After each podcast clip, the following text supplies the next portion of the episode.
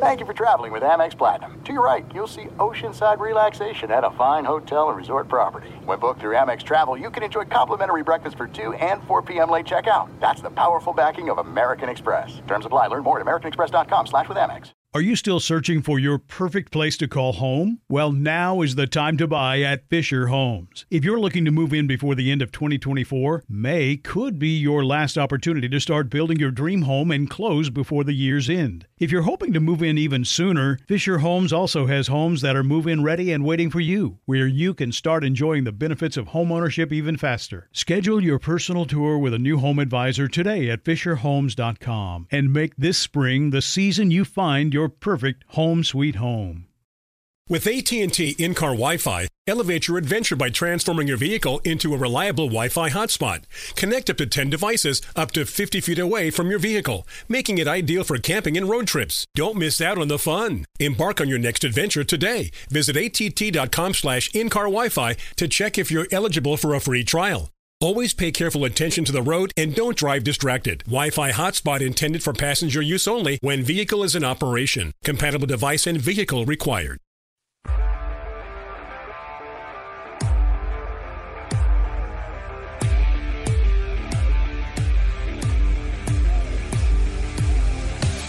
Welcome to Cavs HQ, presented by Betway. Thank you for joining us on the First Energy Cleveland Cavaliers Radio Network. Now, here are your hosts, Tim Alcorn and Jim Jones. From the Cavaliers Radio Production Studios in downtown Cleveland. Hi again, everybody. Hope you're having a wonderful Labor Day weekend as we celebrate the holiday in the first weekend in September. And we're glad you've joined us on Cavs HQ, presented by Betway. Jim Jones, hopefully your Labor Day weekend is going well. And boy, I'll tell you what, Jim, uh, you have had some unbelievable guests emerge out of that incredible black book of yours that have joined us in the Legends chair. And this week, uh, we're going to look back on two very special guests uh, that you were able to contact and set up. One being Bobby Dandridge, and of course, uh, he now a Hall of Fame member, and the yes. other being Mike Glenn. Uh, this was a terrific interview. Both both of them were very good. So uh, this will be a fun show today to listen back to Bobby D and of course uh, Mike Glenn. Yeah, let's talk about Mike Glenn first. Mike Glenn is an institution in the in, in Atlanta, a tremendous shooter before his time. That corner three, he made it famous because it's a short corner, but he won many games for the Hawks during his uh, playing days. But Tim, what he's been able to do is transcend that and become an activist in the community. His ability and uh, his community engagement is uh, unmeasurable. He works with young people all through Atlanta. They have him in all kinds of different uh, community engagement uh, situations and events and exhibitions. He's just a mainstay in Atlanta. He loves Atlanta. And uh, I think our fans are going to enjoy his talk because it comes from the heart and he is sincere. And Bobby D, obviously, as we said, yes, Hall of Bobby. Famer. Yep. Yeah, Bobby. I talk to Bobby probably twice a month. In fact, since the prominence of the cell phone, I talk to him more than I used to. We used to talk once or twice a year, but now we talk two, three times a, a month and it's usually when he's either going to the golf course, coming home from the golf course, or it's a slow round, and uh, he'll pick up the phone and call me. But uh, Bobby, this is something I jokingly teased him about. I said, "Are they ever going to put you in the Hall of Fame?" And he always was graciously humble, but a well-deserving participant. He could play today. Yes, he could. Six foot seven, uh, could put the ball on the floor, could play the point, the two, the three, the swing. You know, everybody's trying to get that type of player today. Well, Bobby uh, Dandridge, he epitomized that position with his skill set. Just a tremendous player. Came from a historical black college uh, situation, so another plus for historical black colleges. Great stuff. So, again, we look forward to hearing those back. Bobby Dandridge and Mike Glenn, two legends in the Legends Chair this week on Cavs HQ, presented by Betway on the First Energy Cavaliers Radio Network.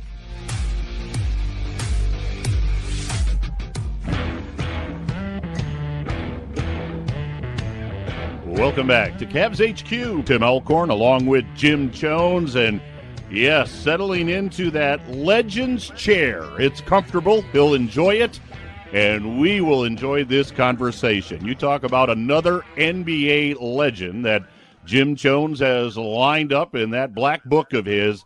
Bobby Dandridge. Boy, what a career this man had in the NBA. 13 year career, nine with Milwaukee, four with Washington, two time NBA champion, four time All Star, and a lot more to talk about as we will roll along with Bobby Dandridge. But Bobby, it's great to have you on the show, and certainly uh, we look forward to talking about your career and uh, some of the things that are happening in the NBA. Well, I appreciate you thinking about me, and it is a privilege to be able to sit, sit in a legend's chair. it's comfortable, isn't it? You're comfortable, right, in the legend's chair? I can hold that down and get comfortable in that seat. All right. Now, before I before I let you get rolling with Jim here, because I know you two will probably have a lot to talk about. I went over some of the things uh, in your remarkable NBA career.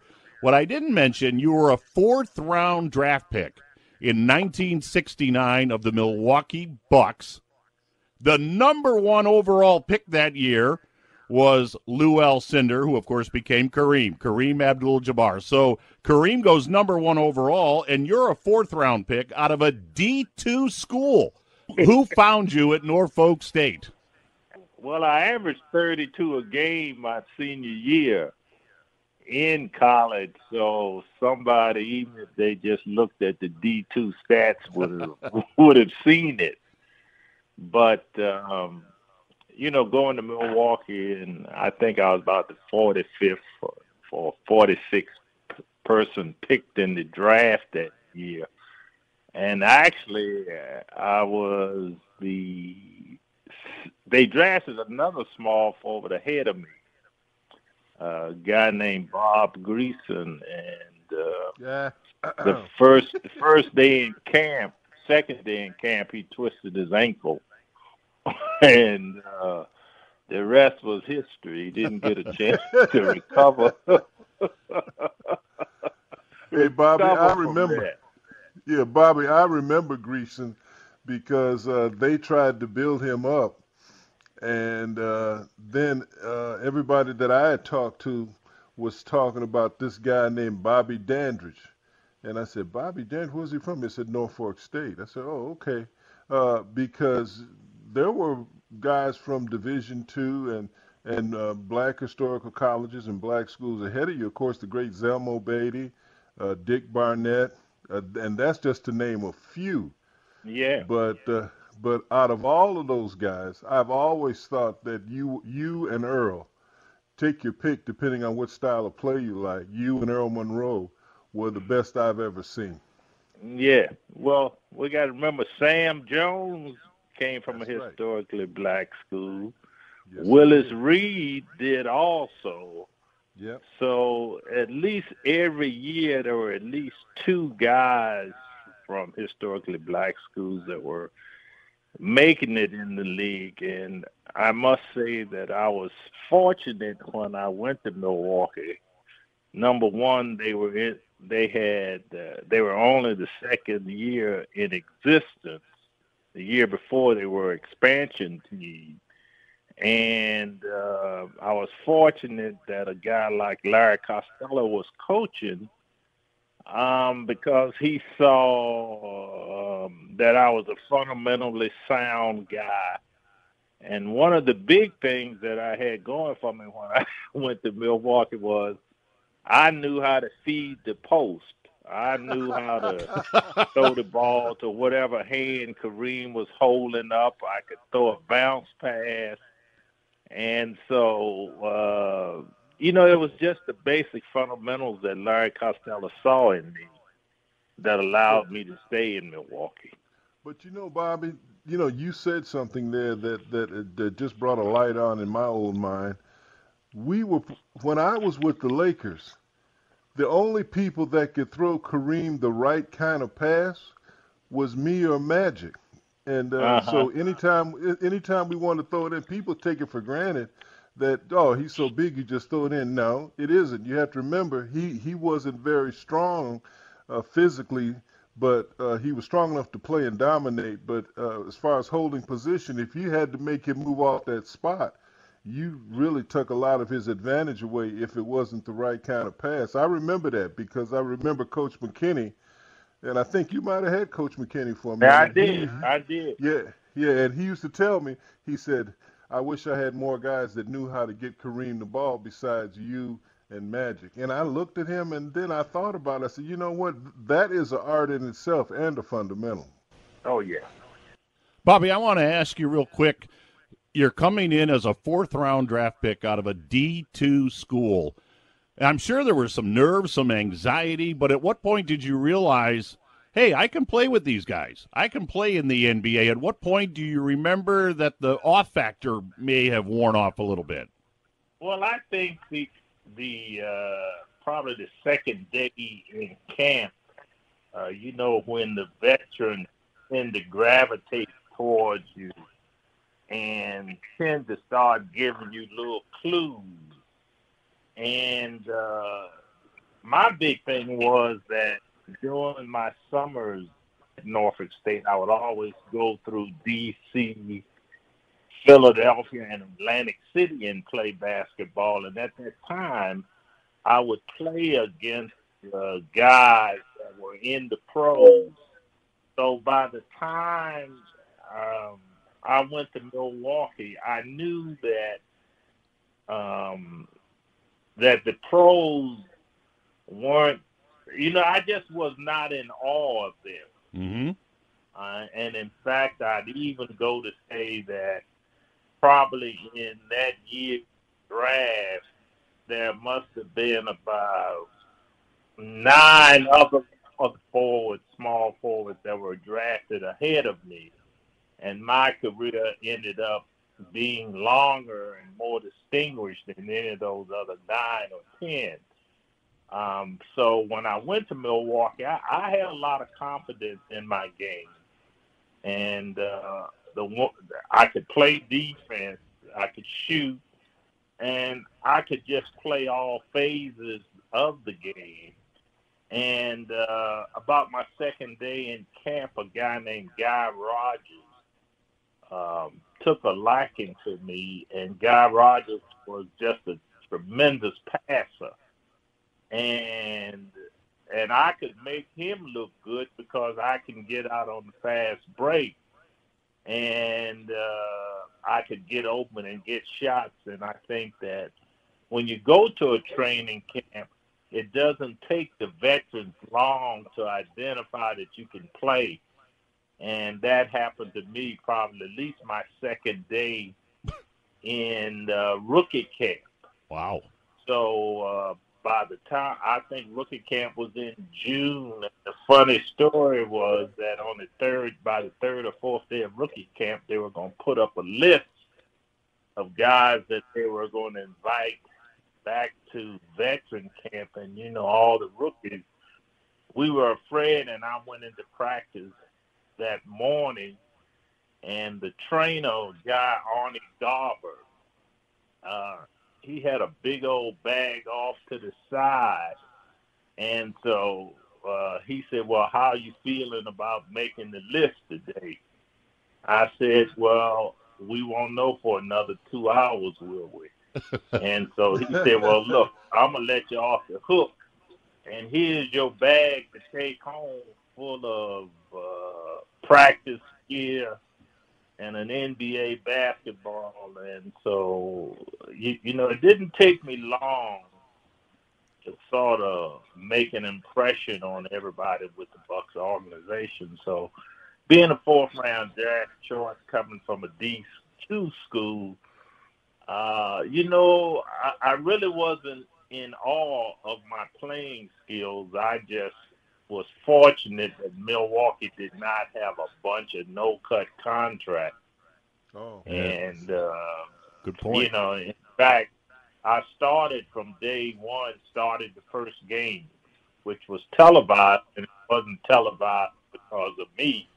It was televised because everybody wanted to see Lew Alcindor play his first game. yeah, you you weren't the marquee attraction there. There's no doubt. Oh no, no, no, no offense, Bob. No offense. Oh no, oh no. Hey, look, like you said, I was just glad to be on the squad.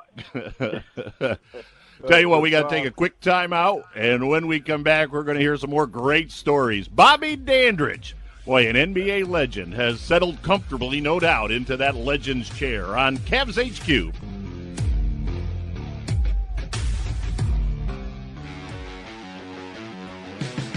Welcome back to Cavs HQ. Boy, we're having a great conversation with NBA legend Bobby Dandridge. Now, I'm going to throw a trivia question out there for our Cavs listeners. The answer is going to be obvious because of our guest, but I never would have known this, and I'm going to win a beverage on this sometime. Who holds the NBA record for most points in the NBA Finals in the 1970s? Hmm. Bobby Dandridge. You know, I, I, have to admit, I didn't know that off the top of my head, Bobby. I did a little research. You think about the Neither great. You uh, well, that's what the NBA.com said. So you hold the record for the most points in the NBA Finals in the decade of the 70s. Wow. You averaged in the finals 23 points a game with Milwaukee. And then, of course, uh, you won it with Washington as well with Elvin Hayes and Wes Unseld in that group. So Yeah. we've been talking a lot about your Milwaukee days. Uh, boy, some quick thoughts on playing with Washington and winning that NBA title with the then Bullets. it, you know, that was the, the first year of free agency in the league. And uh, Washington was one of the teams that I wanted to play with uh, because, one, it was only about a 100 miles from Richmond, Virginia, where I grew up. But it also gave me the opportunity to maybe compete for another championship again to play with um, with Wes Unseld and Elvin Hayes, and uh, the the Bullets had always been contenders in the East, but they knew they couldn't win the championship without getting past uh, Philadelphia, who had Julius Erving, McGinnis, and that crew, and I had historically played well against Julius. So so they felt comfortable in bringing me to Washington and, and, and Washington gave me an opportunity to practice all the leadership skills that I had seen uh, Kareem and Oscar put on display, knowing when to score, knowing how to motivate a team, knowing how to be a team leader. And I th- at some point, every NBA player who's worth his grain of salt wants to have a team that they can call their own, where you know they are the leader, they are to they are the go-to person. And uh, when I went to Washington, I just thought I was going there to fit in and to just contribute. But once I got there, I found out there were bigger expectations of me, and fortunate I got a chance to lead a team uh, with the Bullets to be the go-to guy and to be the leader, and uh, that's a feeling I think that every player wants to feel. You know, when he when before he leaves the league and Washington gave me the opportunity to put on display my not only basketball skills but leadership skills. So I'm forever grateful. Washington allowed me to come out of the shadows um, because Milwaukee is a great city, but it wasn't uh, the playing in the in, in the Midwest was not like being on display on the East Coast against the Celtics, the Knicks, the 76ers, and that time the Hawks. So uh, Washington is uh, is the gave me an opportunity to be Bob Dandridge, to be a leader, and to put on display all of my skills. So I'm forever, you know, grateful to Washington for giving me that opportunity. Well, Bob, one thing I do want to, you know, I like to ingratiate you guys, and and you and I have been friends since I was a senior in high school. Uh, I just want to say how much I appreciate your friendship uh, your direction and your style of play on and off the court, the way that you act, the way that you're always accessible, all of those fundamental things that sometimes we as former athletes take for granted are what makes up a person's character.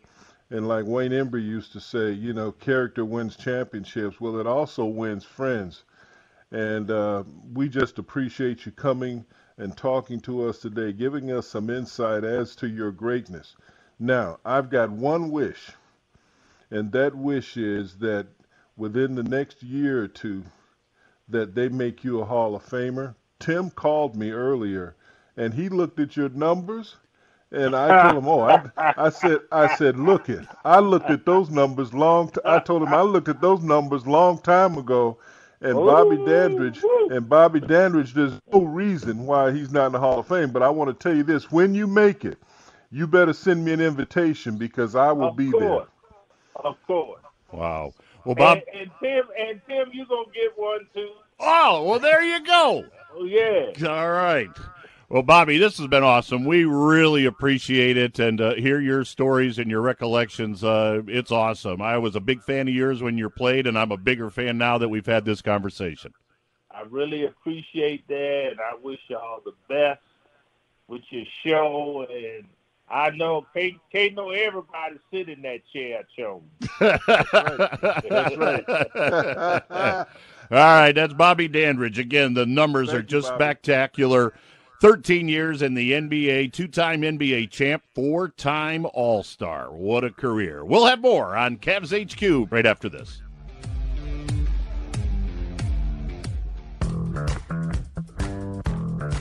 This past July, the Cavs and Lexus teamed up to bring the 2021 Dunks for Dollars program to life. Every dunk this past season earned a $50 donation from Lexus. With 341 total dunks this past season, the Cavs scored over $17,000 for the Cavalier Community Foundation, which supports charitable organizations in Northeast Ohio. Cavs in the Community is brought to you by Discount Drug Mart. We'll be right back with more Cavs HQ presented by Betway on the First Energy Cavaliers Radio Network.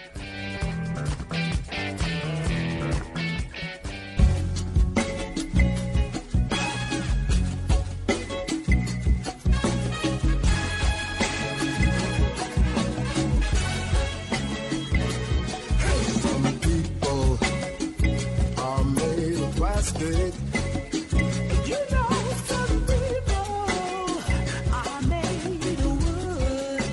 Oh, good stuff on the other side of the window as we welcome you back to Cavs HQ. Tim Alcorn along with Jim Jones. And on the other side of that window, Marty Allen dialing up some great music for this edition of Cavs HQ. Marty joined by, of course, Leo Simone and Kurt McLaughlin. Great to have you with us this week for Cavs HQ.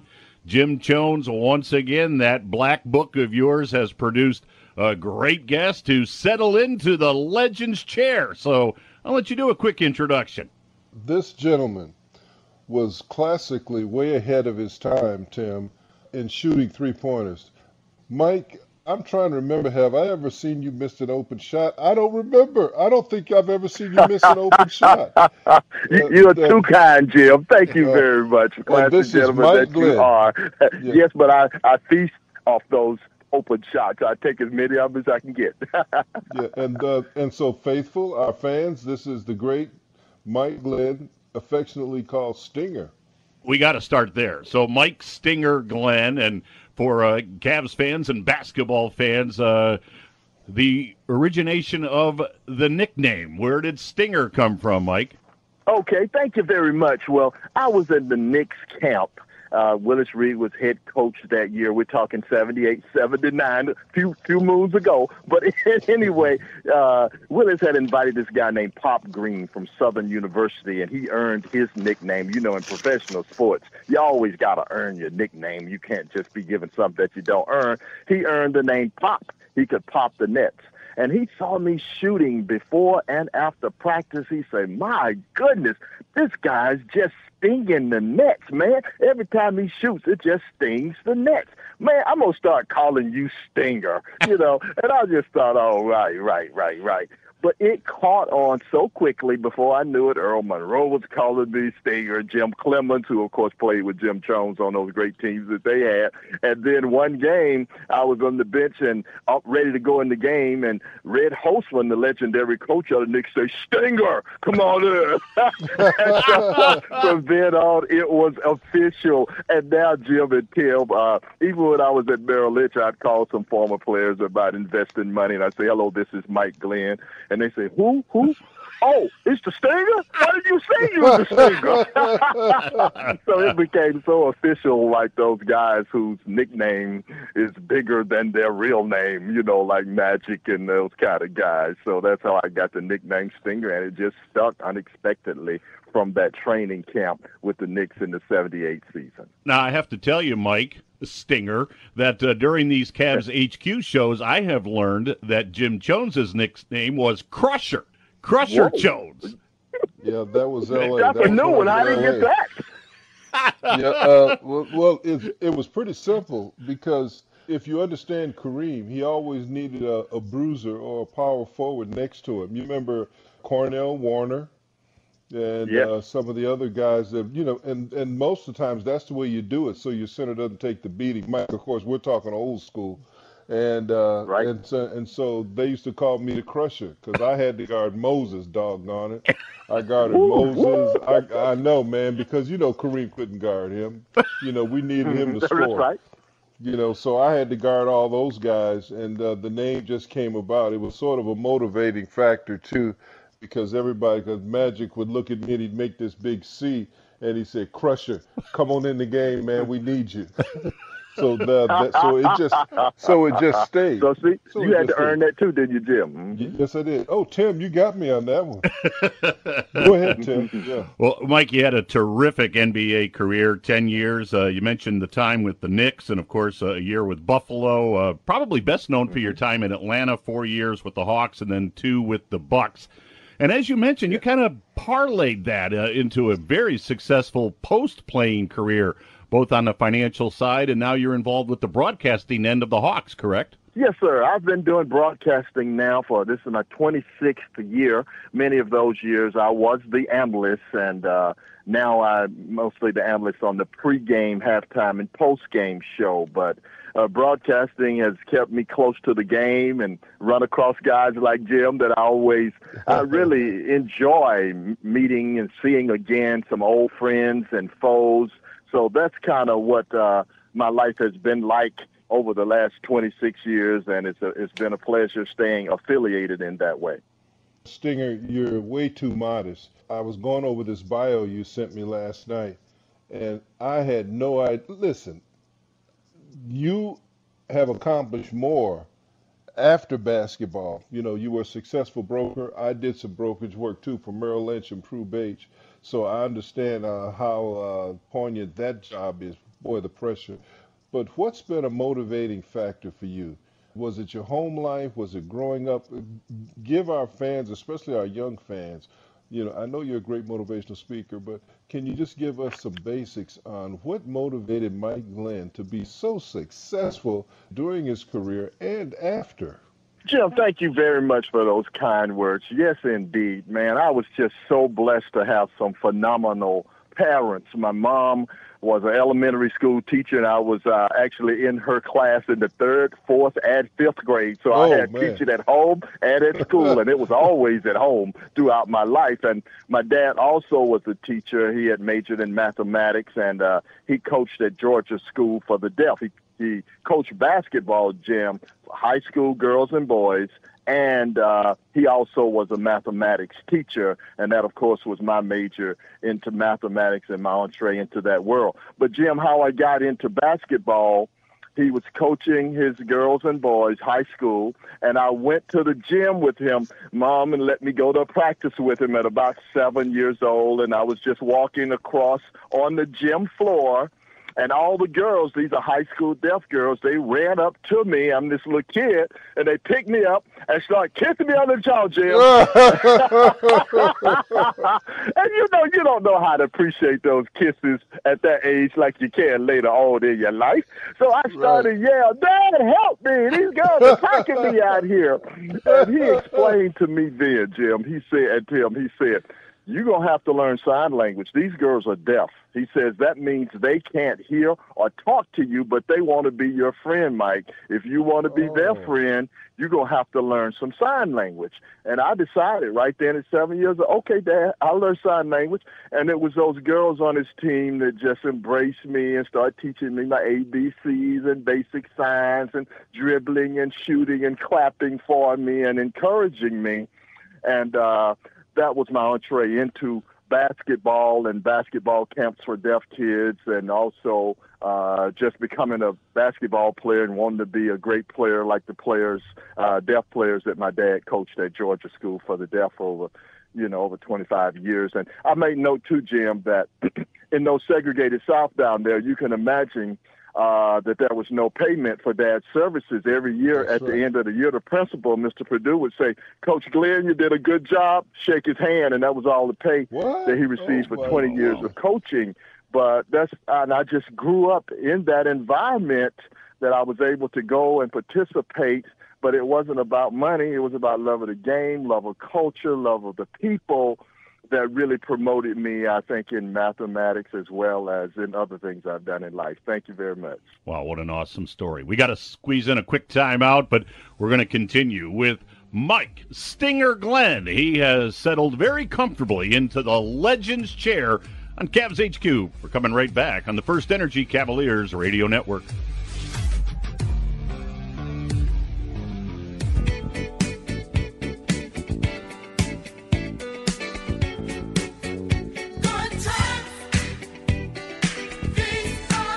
Great to have you with us, and we are really thrilled to have sitting in the Legends chair Mike Stinger Glenn. Of course, a 10 year NBA veteran, and as we talked during the first segment, has done remarkable work following his NBA career. And uh, Mike, I want to circle back to your work with the deaf uh, and running basketball camps. Uh, that is just unbelievable. It's extraordinary to me. And tell our listeners more about that and and how communication works with youngsters who can't hear learning the game of basketball where communication is such a key. I, I find it fascinating.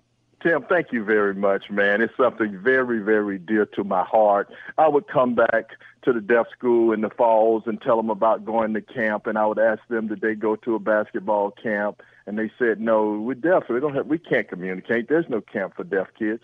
So it's something I had in the back of my mind since high school. And as a member of the Knicks, the PR director, Kevin Kennedy, came to me and said, Mike, uh, they want you to go to this deaf tournament that they're having out on Long Island where the schools in the area are playing. And I know about your background. Would you like to go? I said, absolutely. And I went there and introduced myself in sign language. And the fans automatically say, "Oh, one of the Knicks is deaf. Look at him. He's using sign language. He's deaf. One of the Knicks is deaf."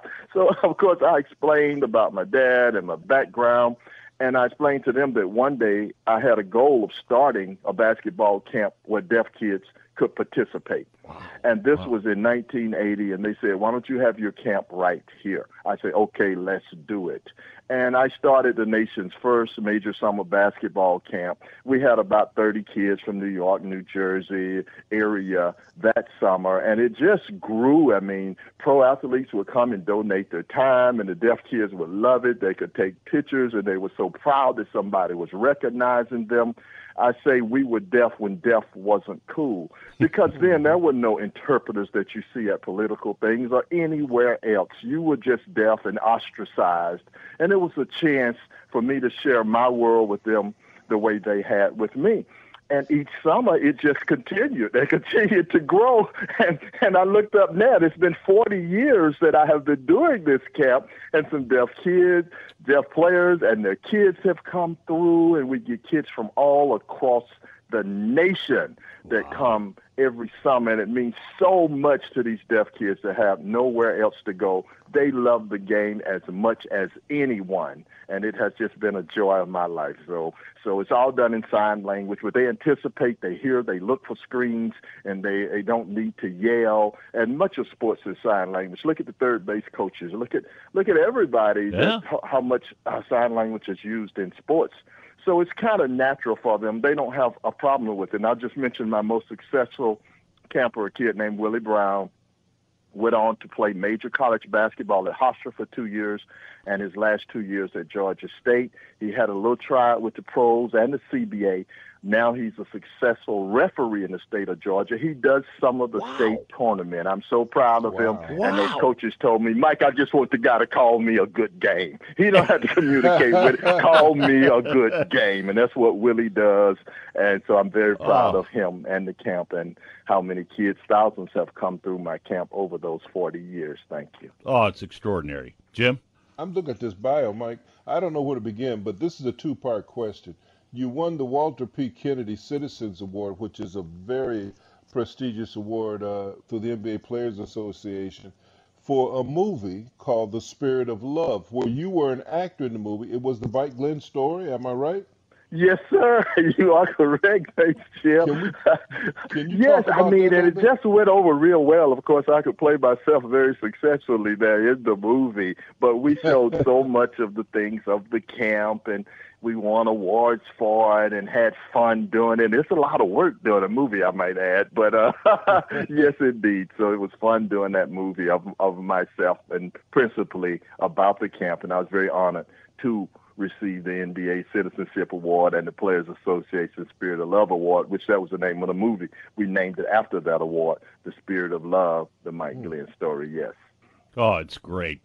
Again, we're talking with Mike Stinger Glenn as he sits in the Legends chair on Cavs HQ. And Mike, one more aspect of your uh, off the court, uh, post basketball career. Uh, I love history. I love reading about history, and uh, in reading about you, I know you are an absolute expert per se uh, in African American history here in the United States, uh, artifacts and books and so forth. What drove that interest, and how do you now accumulate these artifacts and books and the like? Thanks again, Tim. Boy, I sure enjoyed talking with you guys. Thank you all so much. Let me say that first, that's that I am enjoying you very much. But yes, my mom had majored in, in history and social studies, and my sister taught uh, history at, at almost every, every HBCU in the Southeast, and Clark, Morehouse, Morris Brown, Grambling, all those different schools. Alcorn And, State. uh, Don't forget Alcorn State. Yes. Oh, okay. Not quite Alcorn. That's I'm surprised she didn't teach at Alcorn, but that's one of the few that she didn't. But Tuskegee also, and and all the ones here in Atlanta, of course.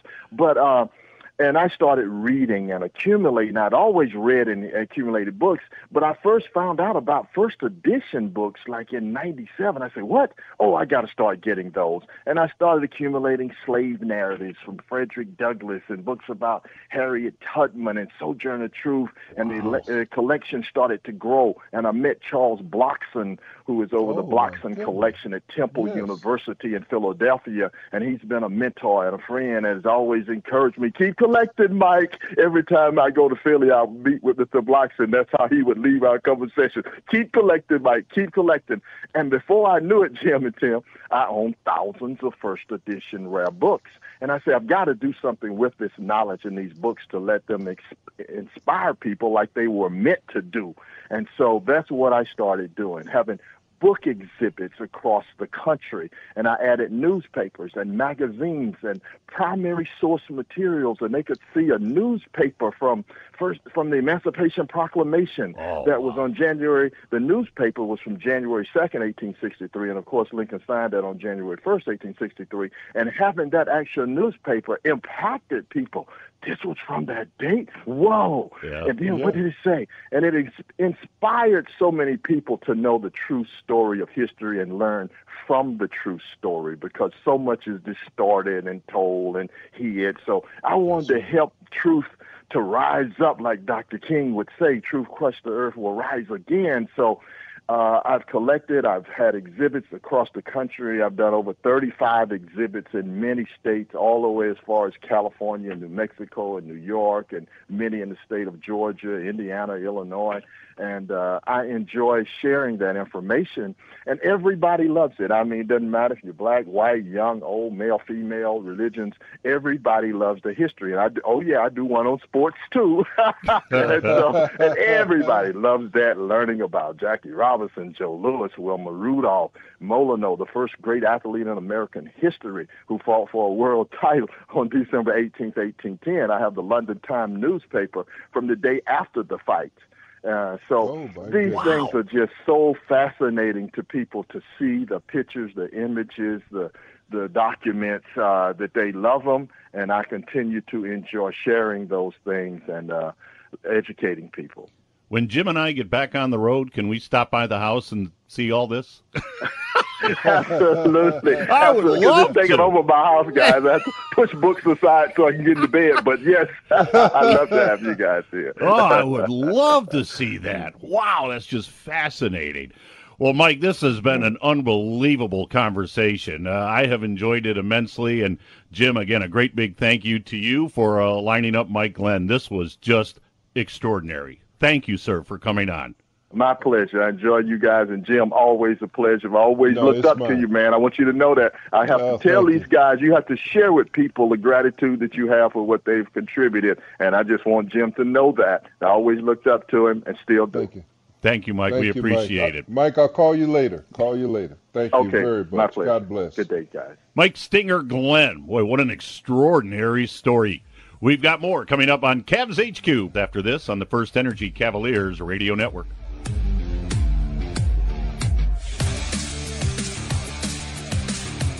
Boy, terrific show this week on a holiday weekend.